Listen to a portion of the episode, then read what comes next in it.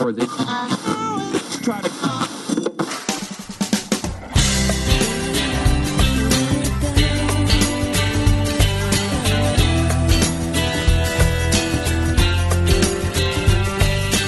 What's happening this week on your favorite soap operas? It's time to talk about all the daytime drama on Soap Central Live with Dan J. Kroll. Get ready for the latest soap news, scoops, recaps, and interviews with your favorite daytime stars. Now, here's Dan. Hey, everybody, welcome to another edition of Soap Central Live. I am your host, Dan Kroll. It is Friday, August 15th, 2014. We are halfway through the month of August. 2014 is just zipping by. I don't know where the time has gone. It seems like we were just doing our 2014 preview episode way back in January, but no one that I know has said that 2014 is a slow year. In fact, everyone seems to be questioning where is the time gone? Before you know it, we will be doing our look back at 2014, picking our best and worst. And because the year is zipping by so quickly, we are on vacation this week. We are still recovering. I say we like there's a whole lot of people. I am still recovering from the Hot as Hell 2.0 web series fan festival in Palm Springs. If you were not able to join us in Palm Springs, and if you missed our hour long live broadcast from Hot as Hell, fear not. You can check it out in our archives at soapcentrallive.com. It's there for you to listen to and enjoy at your leisure or leisure, as some folks will say. It's completely free to do so. You can download it, you can stream it. Again, go to soapcentrallive.com. But because we are on a break, I thought, what better show to do this week than an update show on some of our most memorable guests? And there is no guest that is being talked about more right now and possibly all in 2014 than The Young and the Restless's Michael Muhney. As you may recall, as 2013 ended, soap fans were in shock that The Young and the Restless had decided to let go of Emmy nominated Michael Muhney. And then sometime later, reports surfaced in the media of some alleged improprieties behind the scenes and the chatter exploded, and from there, we are to where we are right now with The Young and the Restless working to recast the role of Adam Newman. They've started the search back in March and apparently have had little in the way of success. But just this week, Michael Muhney broke his silence about the matter on Twitter, saying that he will not be returning to the role of Adam Newman on The Young and the Restless. In fact, in his statement, he said, I just got an official call, although things got very close. I will not be returning to Y&R. That part of my life is over, moving on. I was hopeful for a return, but now I'm hopeful for the future. Now you'll just have to promise to tune in to my future projects. One of those future projects is an upcoming holiday film with Gloria Loring, who is a Days of Our Lives vet, who's also been here on Soap Central Live. But I thought we would take a listen to Michael Muhney's one and only appearance here on Soap Central Live. It goes all the way back to December 2011 we got to know a little bit more about Michael, how he got to The Young and the Restless, and there were some surprises from two of his Y and R co-stars.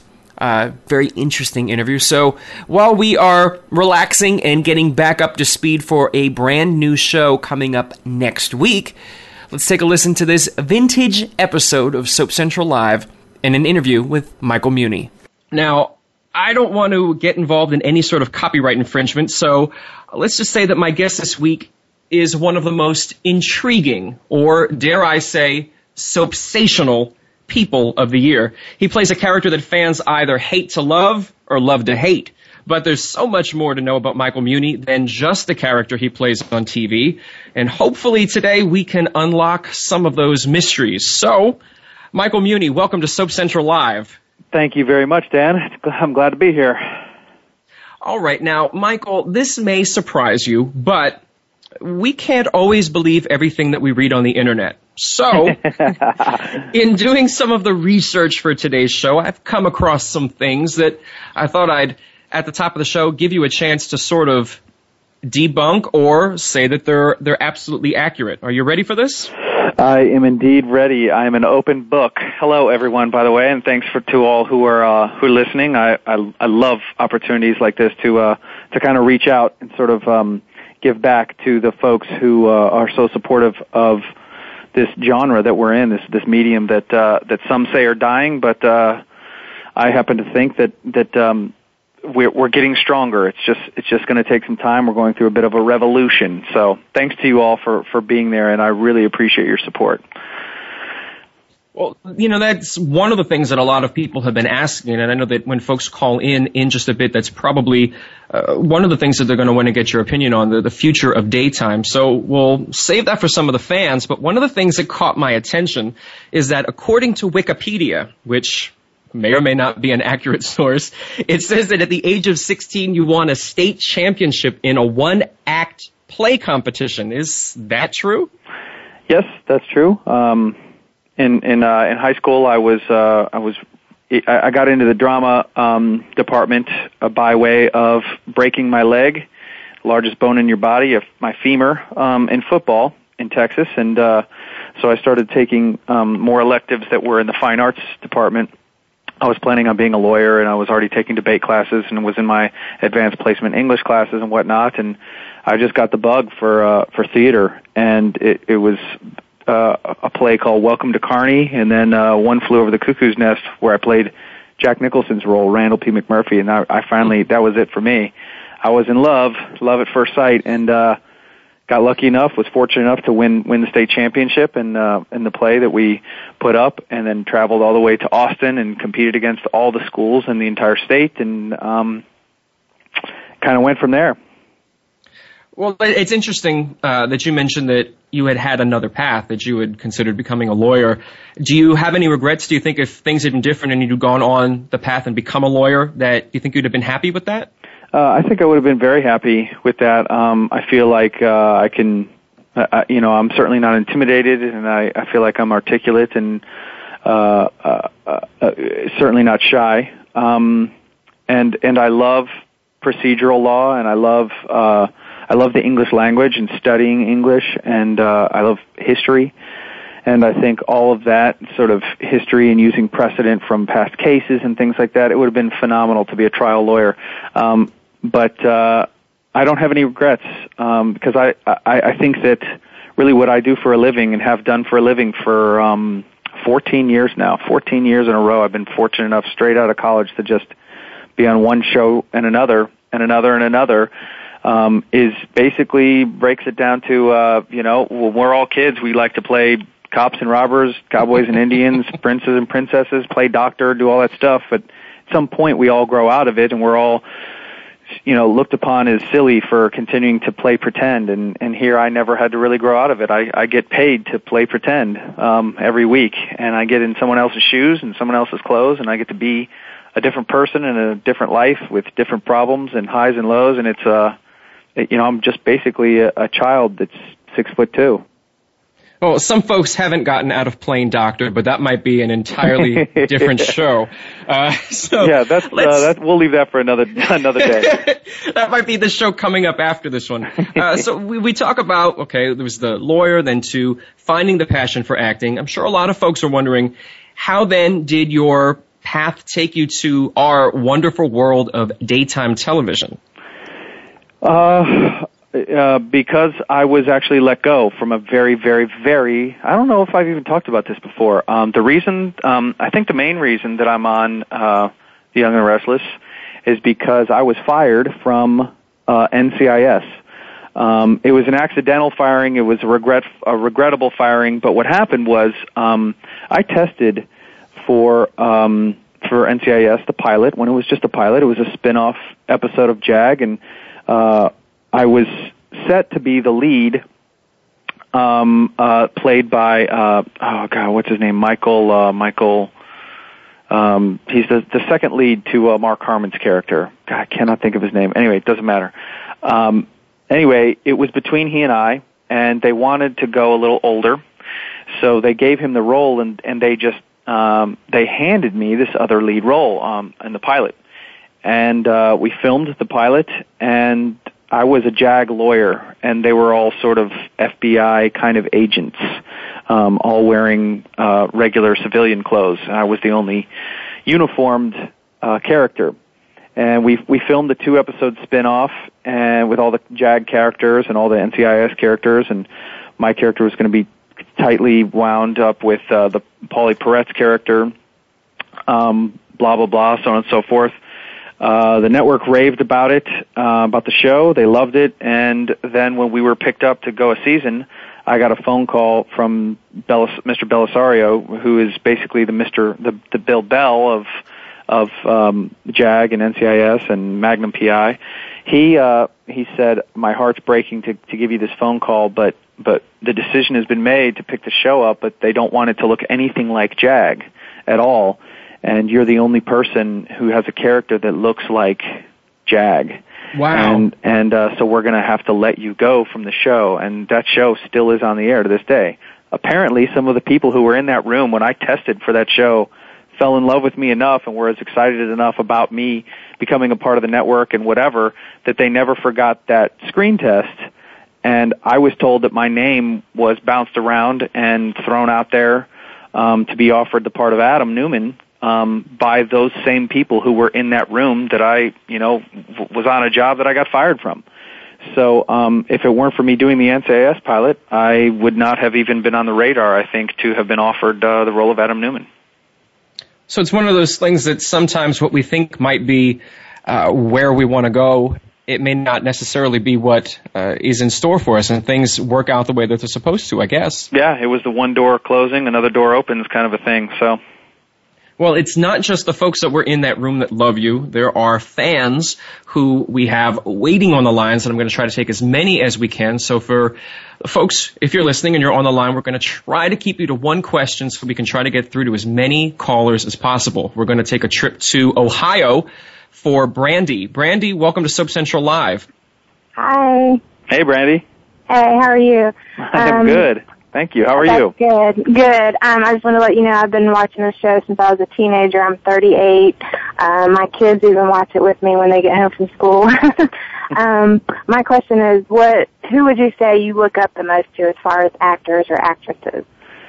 Um, well, I think in the entire industry, it's it's got to be up there with uh, with the Daniel Day Lewis's and the Marlon Brandos. But I, I, I just for some reason, I think my soft spot goes goes all the way to to Paul Newman. There's just something about old Blue Eyes.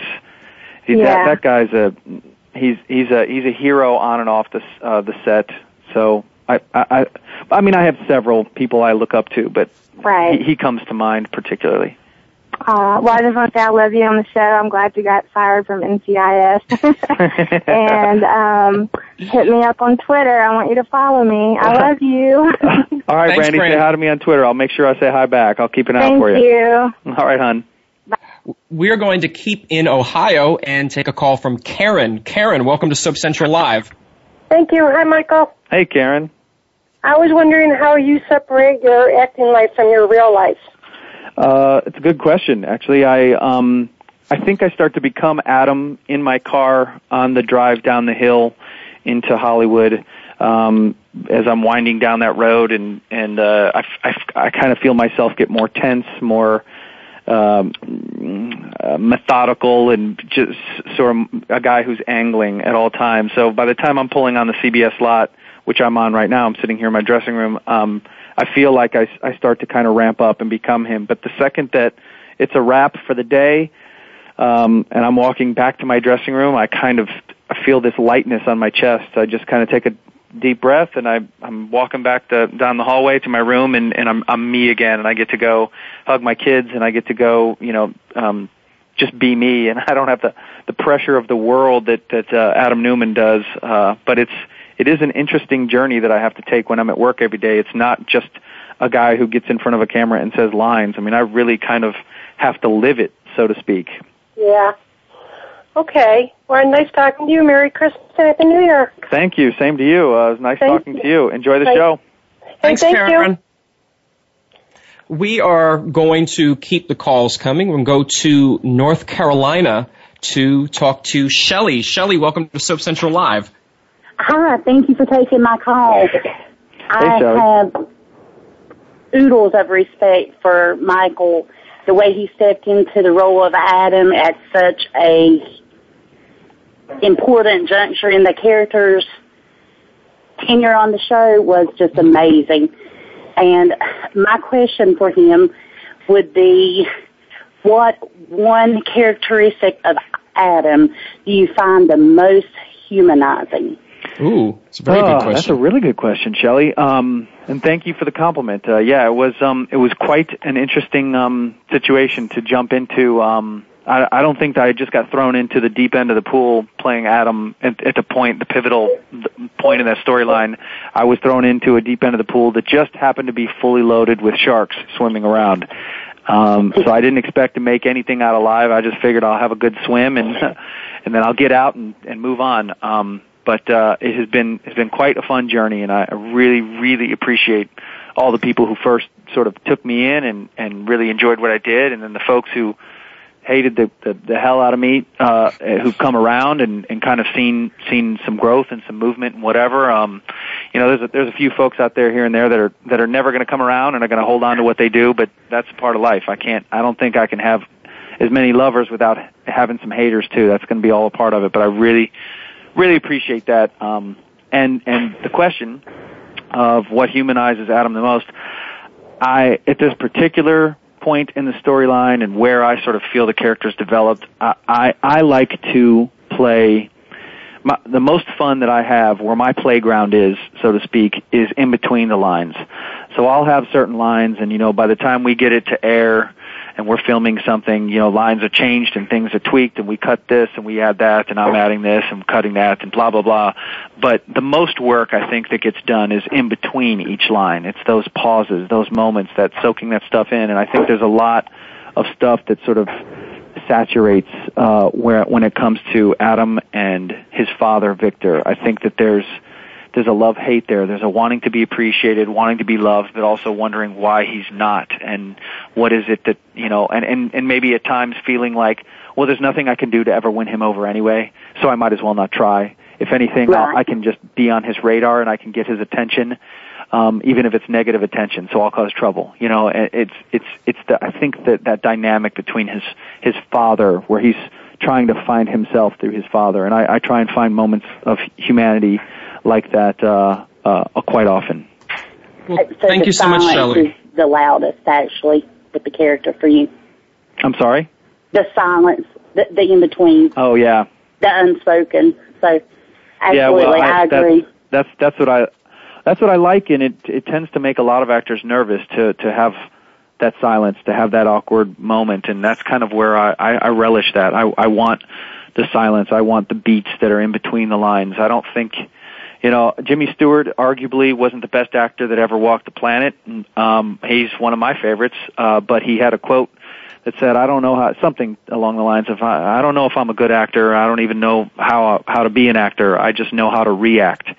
And that's a lot of you know what I like to do too. It's it's not just about what you're throwing down. It's about what you're getting back in return and how you how you take it in. So, good well, thank you so Shelley. much Thank for you. calling, Shelley. Uh, one of the things that we sort of got to in that, Michael, was uh, that there are some folks who may never particularly like a character because uh, they see them as bad, and there are others who love characters that are good. But one of the things that I've noticed in some of your other interviews is that you don't want to say that Adam is either good or bad. You say that he sort of falls into that gray area. Can you explain a little bit more about that?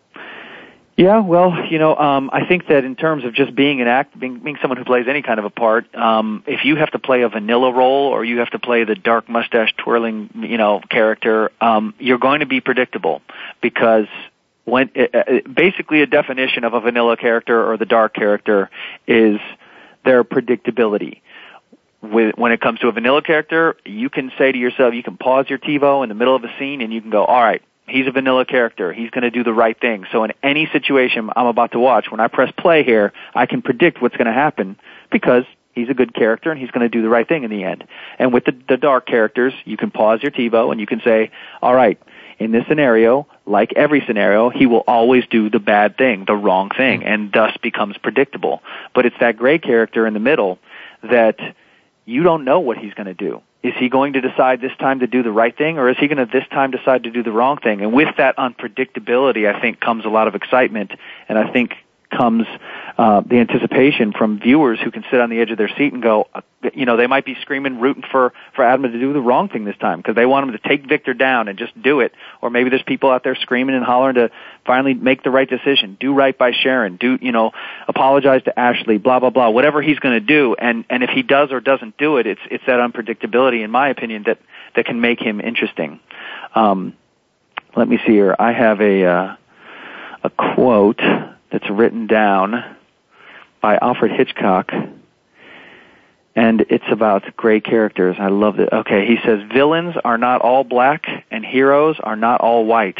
There are grays everywhere, and that's from Alfred Hitchcock. So I think since the beginning of storytelling, but since the beginning of cinema and whatnot, the the greats have always sort of appreciated and embraced the gray characters, knowing that those are the most interesting. That certainly, I think, certainly is true. Now, in all of that, uh, you know, we look at certain things and how characters are written and how they're developed. I'm curious, do you ever uh, wonder what Adam's mother, Hope, might think of what her son has become?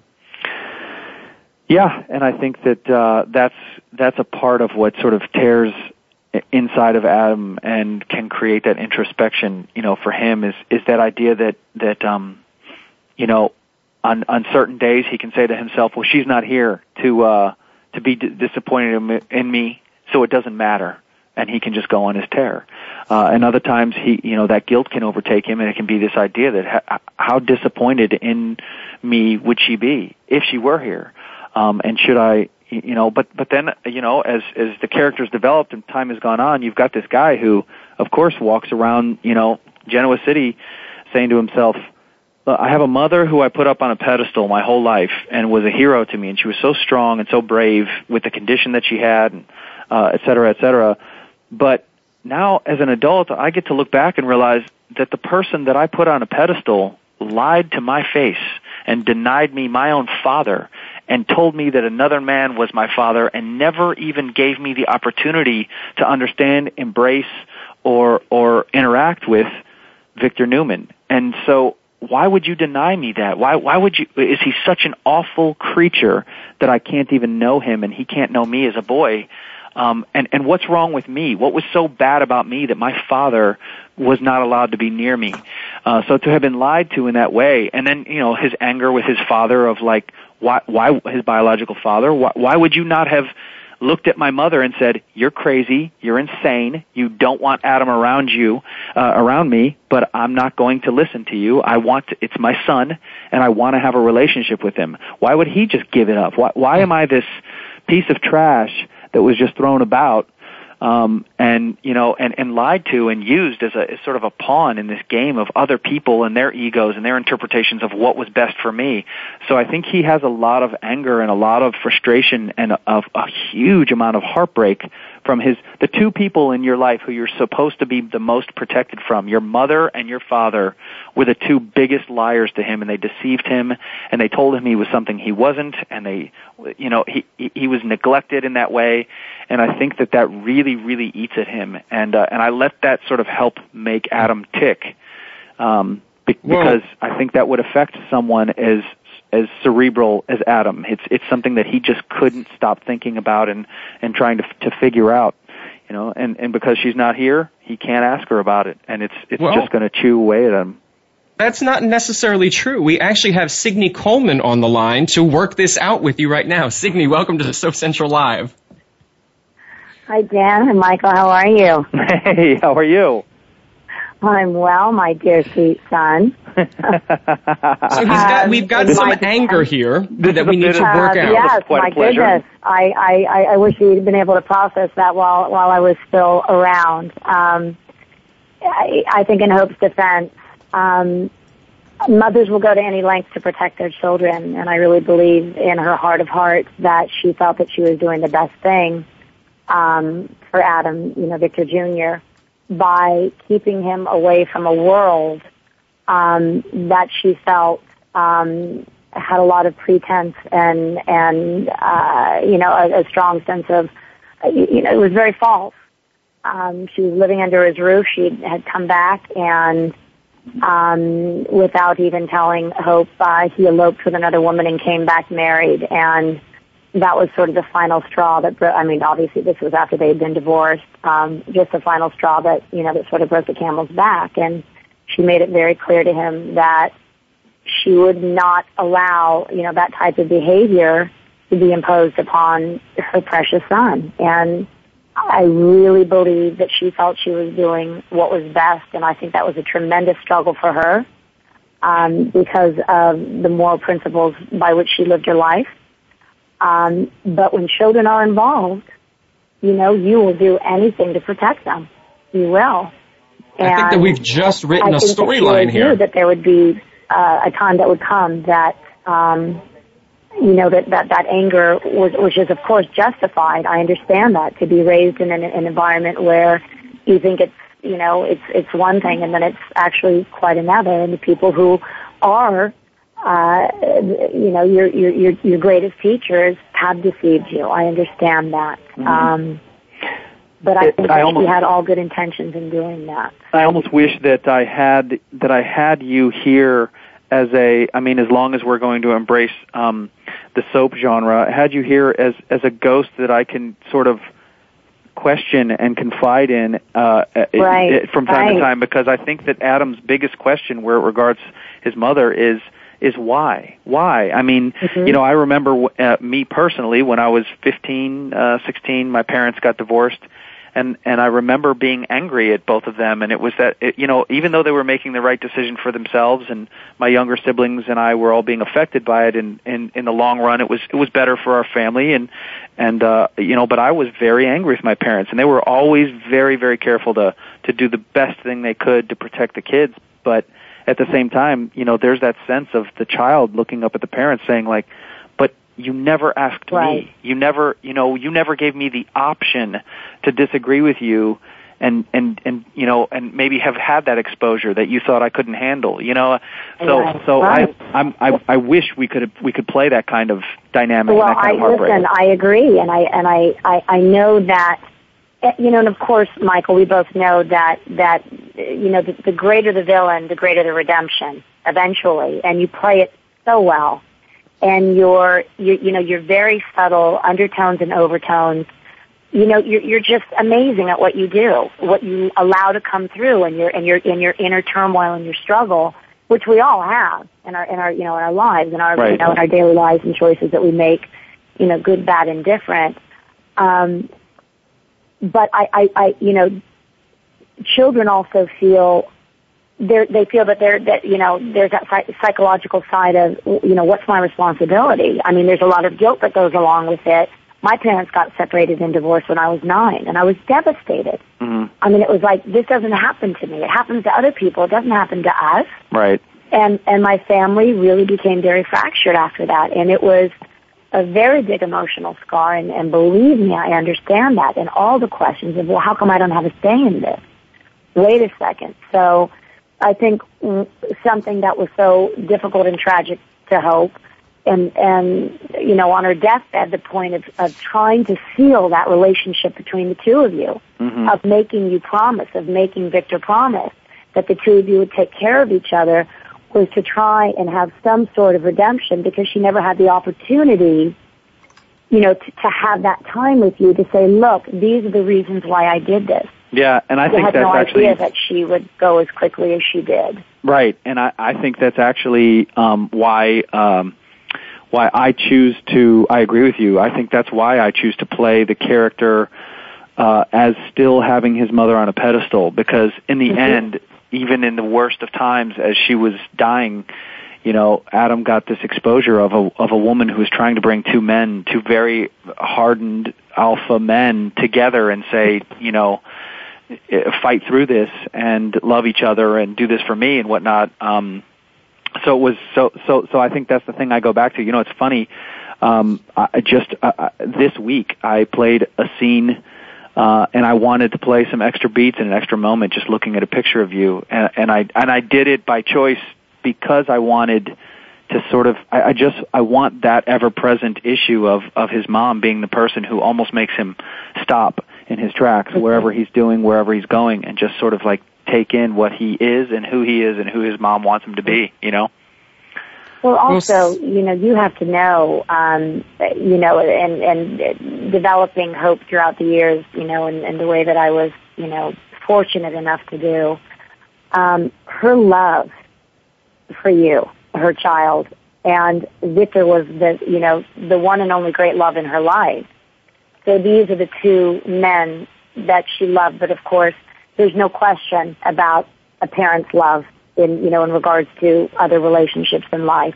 Mm-hmm. Um, her love for you was, was so strong and, and, you know, and just so binding that she would have done anything to protect you and keep you safe. And of course, as parents, we make mistakes right and left. We think we're doing the best thing possible when here's this separate entity, this separate human being with all these ideas and thoughts and, you know, this completely separate person with all their, you know, character, you know, characteristics and, and some of them positive and some of them defects and all of these things that you can't possibly begin to fully understand unless you're living in that person's skin. Very true. Um, yeah. And I think that she really hoped, uh, no pun intended, I, you know, use that. Her wish was that she would have had the time to do that and to, to explain to you, you know, from her, her, you know, very much from her heart center why she made the choices that she did. Right. And, Signy, and I her want to uh, I want to my thank you for you know, uh, just for calling in and I here. always play the character that way. That you know, the moment that your name or you stepped into the room, she lit up. You know, Yeah. just her love and passion for you and wanting all good, wonderful things for you. Um, and I think she knew that, as I said, that the day would come when.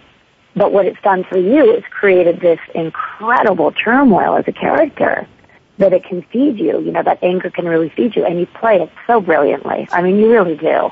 And the scenes you. between you and you know between you and Eric, my God, I mean, it's electric. You can it shoots out of the television. You know, your hair stands on end. Well, thank you. So that, re- that um, means it's a lot. It's really fun to watch what you guys are doing. But I think it's a you know I've had fans say to me, why you know why don't you come back? Why couldn't you come back as a ghost and guide him more? Because you know you were such a you know such a a, a powerful and you know morally conscious you know conscious person and. I said, hey, you know, you got to write into the show. You got to let them know how you feel. You know, Well, there's, Signy, there's a possibility I want to I want to uh, But- thank you However for calling, but out, Michael, certainly you know, before you, you. just- you know, it's I don't know just you can hear me. amazing to watch you work. It's really a pleasure. Well, thank you, thank you. It's uh, I, I hope and look forward to working with you in the future as well. I hope before so. we let That you go, uh, I know that last time you were here, we were talking about your work on the web series River Ridge, and I know that there's some stuff coming up, some exciting news Oh about. my uh, gosh! would maybe We're like to over share? the moon. We have um, we finally we we weren't sure where we wanted to to call our home, and uh, Stuart St. James and Todd Fisher, who I just absolutely adore. I am just uh, you know they're they're just amazing human beings. We have um, found a home with the SFN Entertainment Network, and we're actually premiering River Ridge January 13. We're partnering with. Uh, we're going to air simultaneously with uh, Divanity's Michael Caruso, who's another fabulous, wonderful human being. I mean, we're really, these people are really building a community. And um, in a tribute to, uh, you know, the soaps that have, have, you know, are no longer with us, the soaps that are being discontinued, and the soaps that are, are still presently, um, you know, of course, so near and dear, Young and the Restless. Um, so it's really, really exciting, and the fans are just over the moon. I mean, you know, the Twitter and the Facebook has just been exploding, and we've got, uh, you know, a lot of, a lot of uh, fans. Just, it's just really all exciting. I'm sorry, I'm sort of blithering. I just can't tell you. I've been walking on clouds for days. So, um, you know, and and and Michael, I just, um, you know, I I I watch your work, and I think, uh, you know, my my prayer is that um, you know, we create something. uh, Young and the Restless, of course, as we all know, is just. I can never say enough about it. Bill Bell Sr. was such a such an amazing human being, and Maria Bell. I have such respect for all of the Bells, and you know, Maria has such a fond place for her in my heart. Um, but we hope to do tribute to the work that you are doing now. I mean, it just, and I know how difficult it is to play a villainous character. I played a number of them myself, and you know sometimes fans you know they they sort of don't know it you know we're we're real life ends and, and a character begins. So I know that it can be sort of difficult when when uh, when you get particular fan mail or something, but you really do it so beautifully, and I love. Um, I just love the layers that you've created and what you allow to sort of peek through, um, because you are absolutely a, a product of hope as well and um, and you know it's amazing what pain can do to us and the way that it can drive us in sort of negative directions. So um, I hope to honor you know the shows that are are, are present here with uh, with what we're creating. But um, yeah, River Ridge, Friday the thirteenth, January thirteenth, we're premiering seven o'clock Pacific time, and and I hope some of the young the Restless fans will tune in as well. Well, thanks so Um, much for calling in, so Signy. I really appreciate it.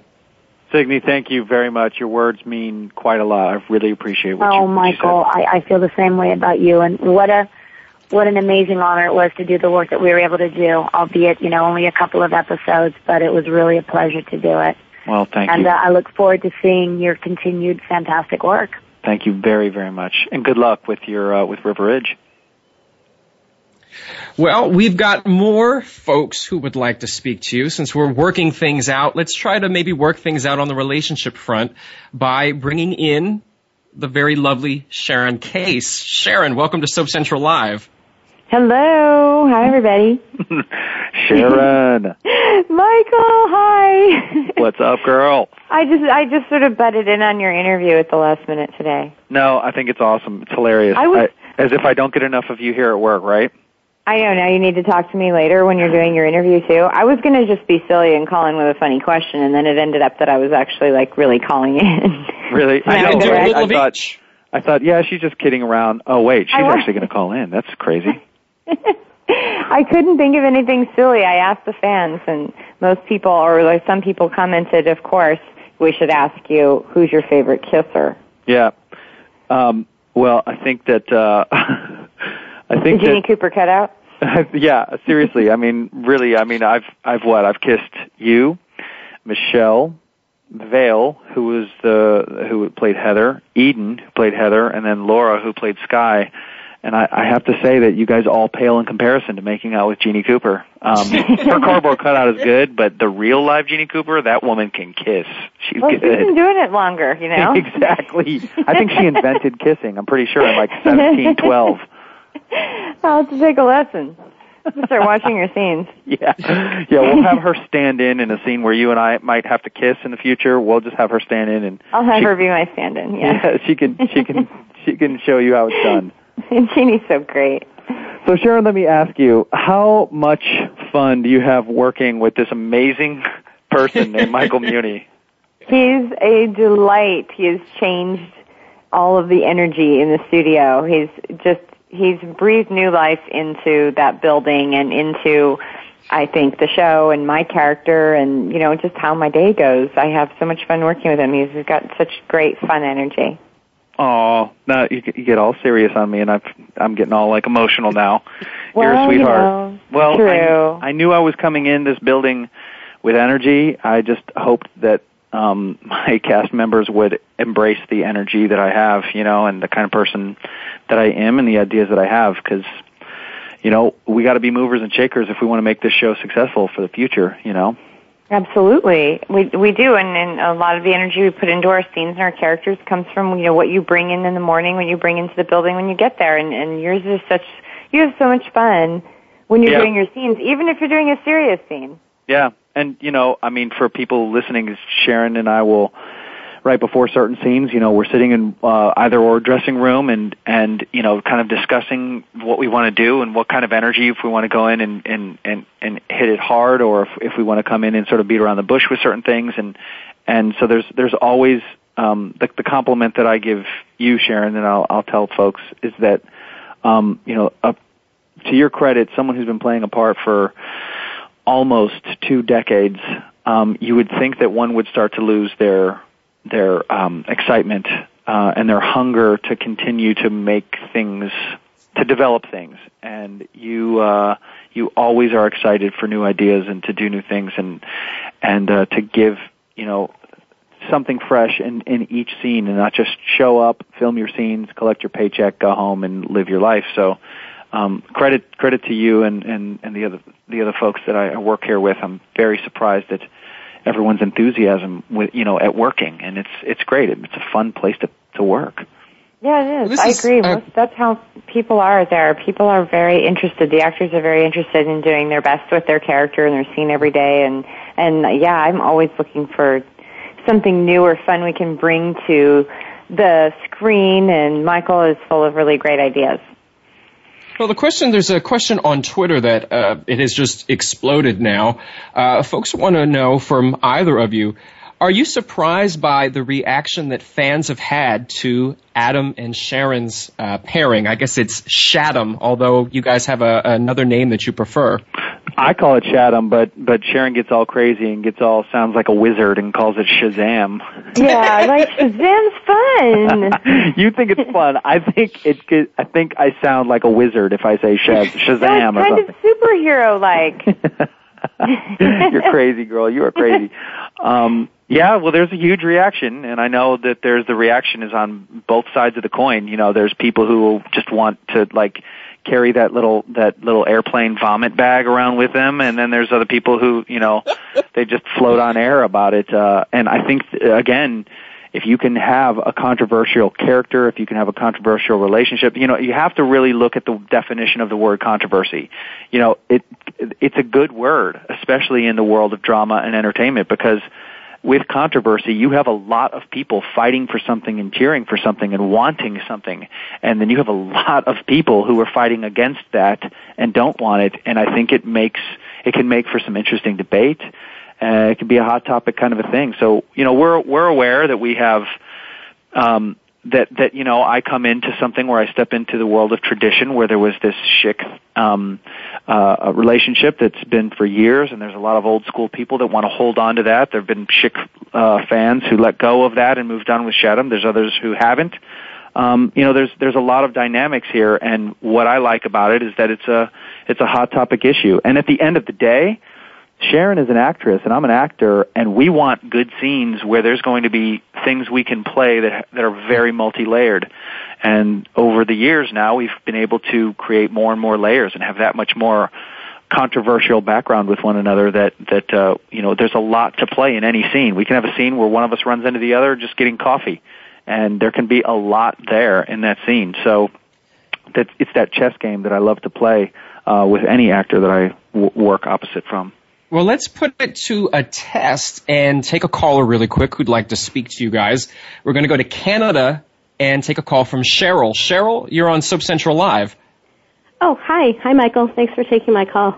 Hey, Cheryl. hi. Uh, you guys actually pretty much answered all my questions talking to Signy and talking to Sharon. so uh, I just kind of wanted to wonder, to keep wondering the last few episodes we've been watching, just like, is there anything that would make Adam happy? Like Newman Enterprises, would that make him happy? Or is there one thing that would sort of make him turn a corner in terms of his grayness? Or That's a good yeah, I think question. that, that's a good question. That's a really good question. Um, I think at this point in time, I mean, it's it's funny. I have a running joke that I'll tell people that's uh, like a funny joke that has a laugh at the end. Uh, so don't don't set yourselves up for something great here.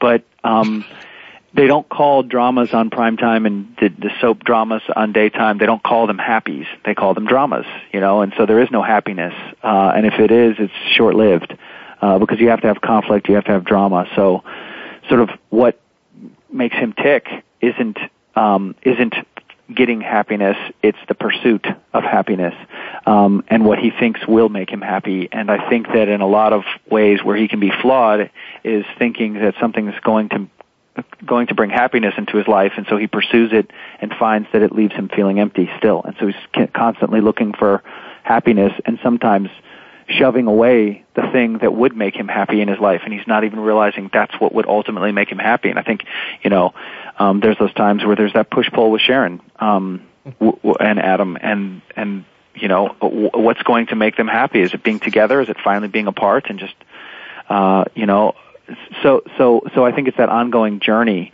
of of finding happiness. I I think that I could write a whole book about what Adam thinks would make him happy and probably every single chapter if he achieved every single one of those goals he'd end up summing up that it didn't make him happy. It wasn't what he was looking for. So it's it's that journey that I think is really important. Well, I want to uh, thank Sharon for calling in since you originally planned to call in with a silly question and we sort of roped you into a, a more serious discussion. So we got all serious, Sharon. let me give you a, a, chance before we let you go. If you have um, a message, a year end or a holiday message that you'd like to share with your fans. Um, a holiday message. I don't. Well, you know, I'm just looking forward this year to spending time with my friends and my family. I'm not traveling. I really just wanted to be home and have great friend time and quality time with my family. What I'm really looking forward to this year more than any other year. I usually travel and I can't wait to get out of town and I just feel differently this year. But I'm really into the holiday spirit. And I'm you're supposed to it. come over to my house for some eggnog, remember? I'm coming to your house for eggnog. Yay! Um, so Sharon, I meant to tell you this, and this is a good opportunity to just throw a quick plug in for you. Um, but I got a, some fan e- emails, and uh, one of them mentioned that she had she was wearing some earrings, some big dangly pomp earrings from your Pomp line, and she said in this email, and I will quote it. She said, "I got literally dozens of women at this Christmas party, that her office party, asking about." Those earrings, where did they come from? I want those, and blah blah blah. So Oh um, before you go, you should probably promote your pop line. Oh my gosh, thanks for telling me that. I love stuff like that. I love to hear that because I, I just, forgot to tell you know, work, but it's it so just great to hear when somebody likes it. Um, okay, well I'm going to pro. Uh, then I'll, I'll plug the line. Pomp. Uh, we have our second season of Pomp coming out. It's a little bit different than the first line. We're doing it on our own website, and the name of the site is SharonCaseJewelry.com. Nice. Yay! Thanks, Michael. I Sure. hope you, You all enjoy it. you, I oh yeah. Um, well, I'll see you. Uh, I'll see you Monday at work. Okay, I'll see you at work. Thanks for calling in, hon. Thanks, All right, Sharon. see you later. Bye, everyone. She's such Well, a sweetheart. I love her. Yeah, uh, you know, it's. Uh, I- I've had the opportunity to speak to her before, and we actually were talking about the the line of jewelry. She had uh, something at the Emmys that I called the abacus. Um, that we tried to make sure everybody could get their hands on. So this is great that she's continuing her line of jewelry, and that she'll be selling it on SharonCaseJewelry.com. Yeah, definitely. We are uh, amazingly, we are uh, almost done with the hour, and I want to try to get some of these other folks who are still on the line. Uh, let's go over to New Jersey for Mimi. Mimi, welcome to Soap Central Live. Hi. Oh my god, I'm so nervous. Hey, Mimi. How are you, hon? I'm good. How are you? I am good. I'm just uh, kind of enjoying enjoying being able to interact with some folks. I feel awful for all the people who aren't you know aren't getting through and waiting and all that stuff. But it's it is nice to uh, to be able to chat with some folks. How are you doing? How, is it cold over there in Jersey right now? Yeah, it's freezing. It's supposed to snow tomorrow. Oh man, Freezing, That's what I heard. But, oh my god.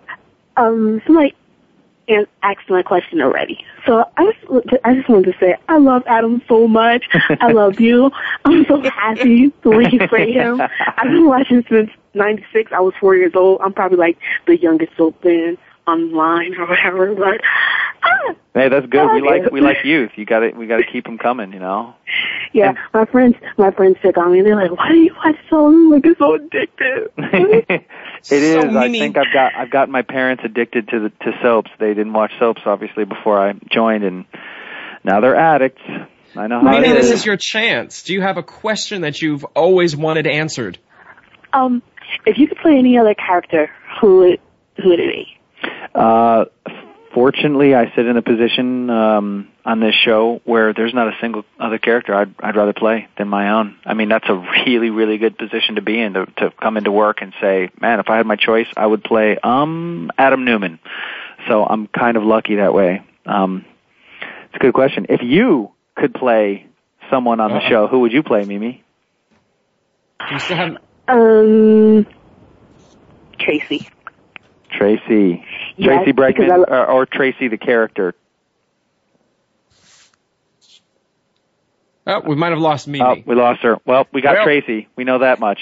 We've got that. that actually uh, leads into a good question that we have from Anthea on Twitter, who wanted to know since that's your your happy playing Adam and don't want to play anyone else, are there any other ar- uh, actors or characters that maybe you don't get a chance to interact with as Adam uh, as often as you'd like?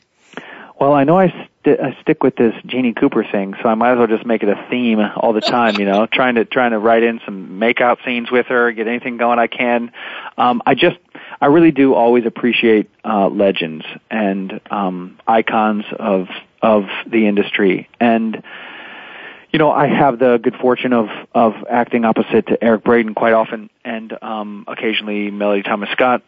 Um, but I would I would like the opportunity to have some scenes with Catherine, but I just don't know how you could get those two interacting without them really kind of butting heads. But then again, that might be exciting to see. You know, two people who aren't going to back off of the position that they hold. Um, but uh, yeah, she she would be the one that I would definitely uh, like to work with. Well, we keep bringing up Victor. Um, I guess we should let folks know that he's waiting on the line. Actually, he's not. That would be too much to ask for, but yeah, it was no. worth a shot. The only reason I know that's not true is because for the first time in his entire life, he called in sick to work uh, Oh, no. today. He is he has an awful flu, and and I will take this opportunity to say that I know there are ideas of what Eric Braeden is like out there, um, both good and bad, and whatever. The guy is a marshmallow on the inside. He's a pussycat. Um, he since day one took me under his wing um you, you know introduced himself to me had me in his room and and we chatted and uh we you know he's he's a very opinionated person and he's got a strong personality as do most actors um uh, or successful people anywhere in any industry uh and I appreciate it and embrace it but he's been you know you you see these scenes where we stare each other down and there's there's this you know, the fireworks and the, the challenging and whatnot. I mean, he couldn't be more embracing of what I do. And you would think that people like Josh Morrow and Eric Braeden would not appreciate me coming into the the show because I'm treading on their territory and I'm challenging them and it might make them look bad or weaken their position or whatever. They relish the opportunity as actors to to tango with someone and do it well. As, if, as long as the scenes are good, who cares? And uh, you know, he's been he's been really really gracious with me. Well, Michael, we only have about two minutes left, and one of the things that uh, I know from reading about you is the fact that you are very active in helping to raise funds for pancreatic cancer research. And I wanted to let you know that as a thank you for being here today, since this is show 101, and since you were supposed to be here for show 99, but we had to bump you because of the holiday, we're going to be making a $200 donation in your name to the Hirschberg Foundation for Pancreatic Cancer Research. Wow. Wow, thank you. Thank you. Yeah, it's kind of ironic, isn't it, that I've been involved in hosting the 5K, 10K run here in LA e- each year for, for years, and then I join a show where my mother, Hope, dies of pancreatic cancer. It's uh, art imitating life, imitating art. Um, my uncle passed from it. It's an awful cancer that's way, way underfunded, and you know it's not as glamorous and as well known as some of the other cancers in the fundraising. So, it's one of the most fatal. You're told you have pancreatic cancer, you got a 98% chance you're dead in 10 months. No questions asked, no help. Sorry. And Steve Jobs, with all his money and all uh, everything that they could do, he could not fight it off and died of it. So, it's a, it's a cause that's really close to my heart, and um, I really appreciate the donation. That's very, very cool of you. I, I raise money on Twitter for it every year before the run, so anyone listening, um, have five, ten, twenty dollars ready if you can around uh, fall of next year because I'll be tweeting about it at uh, at Michael Muhney on Twitter, um, and folks can make donations. We raised a lot of money this year on my account, and um, it was uh, it was quite an honor. So thank you. Well, Michael, I want to thank you. Uh, I see my clock here is flashing to tell me that we need to wrap it up. So I want to thank you so much for spending this last hour uh, with me and with the fans, of course. Sure. Well, thank you. Appreciate the opportunity. And that is going to bring us to the end of this week's special flashback edition of Soap Central Live. I hope that you enjoyed listening to the interview with Michael Muhney from December 2011. If you'd like to listen to more episodes of Soap Central Live, some of the ones that we've done in the past that may have slipped under your radar, there are a lot of them. There are more than 230 episodes. They're all available for free. You can download them at soapcentrallive.com in our archives. You can download them or stream them. If you prefer, you can go to iTunes and subscribe to our podcast automatic download subscription service, which is also free. Go to iTunes, look in the podcast section, search for Soap Central Live. It will be there, and every new episode will automatically be delivered right to you. I don't think you have to do anything. Just push a button. It's kind of amazing, and then you can listen. We are going to be back next week August. I almost said October, but it is still only August. August 22nd, 2014, with a brand new live edition of Soap Central Live. It'll mark the return of Thaao Penghlis, who will be back to talk about his memoir, Places The Journey of My Days, My Lives. It's available now. You can order it on Amazon in a physical copy, or you can download the Kindle version and we'll be talking about it next week. So if you read the book, you can be part of our discussion during our live show. Call in and talk to Thaao, maybe ask him questions about the book, or of course, Days of Our Lives or General Hospital will be a lot of fun. We're also working to finalize getting Chrishell Stause and Galen Gering here on the show. We've had some scheduling issues in the past. Hopefully, we will be able to make that happen and have the battle of the hashtag couple names once and for all right here on the show. I'm looking forward to that. There are also some surprises coming up in the weeks ahead. We even have a new project that we'll be talking more as fall draws closer. But until then, thank you so much for listening. Thank you to all of my guests, all of the listeners, everyone who downloads the show in the archives. This is Dan Kroll signing off on another edition of Soap Central Live. Have a great week, everybody.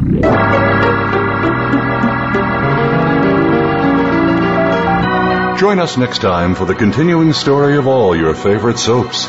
Tune in next Friday at 3 p.m. Pacific Time, 6 p.m. Eastern Time for another edition of Soap Central Live on the Voice America Variety Channel.